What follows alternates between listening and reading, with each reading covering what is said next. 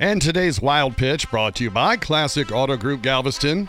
One of my favorite things to watch on TV is when sports experts stand in front of a giant monitor and point and talk about sports.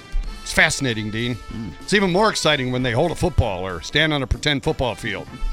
But the NFL Network's Heath Evans and Elliot Harrison took it to a whole new level when they did an entire segment with the Seahawks schedule on the board and painstakingly predicted the outcome of every game.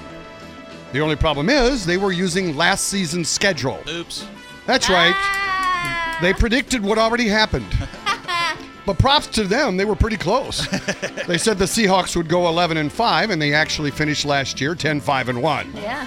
Hey, if they want a an easier prediction, just do the Texans record. It's always 9 and 7. That's today's wild pitch.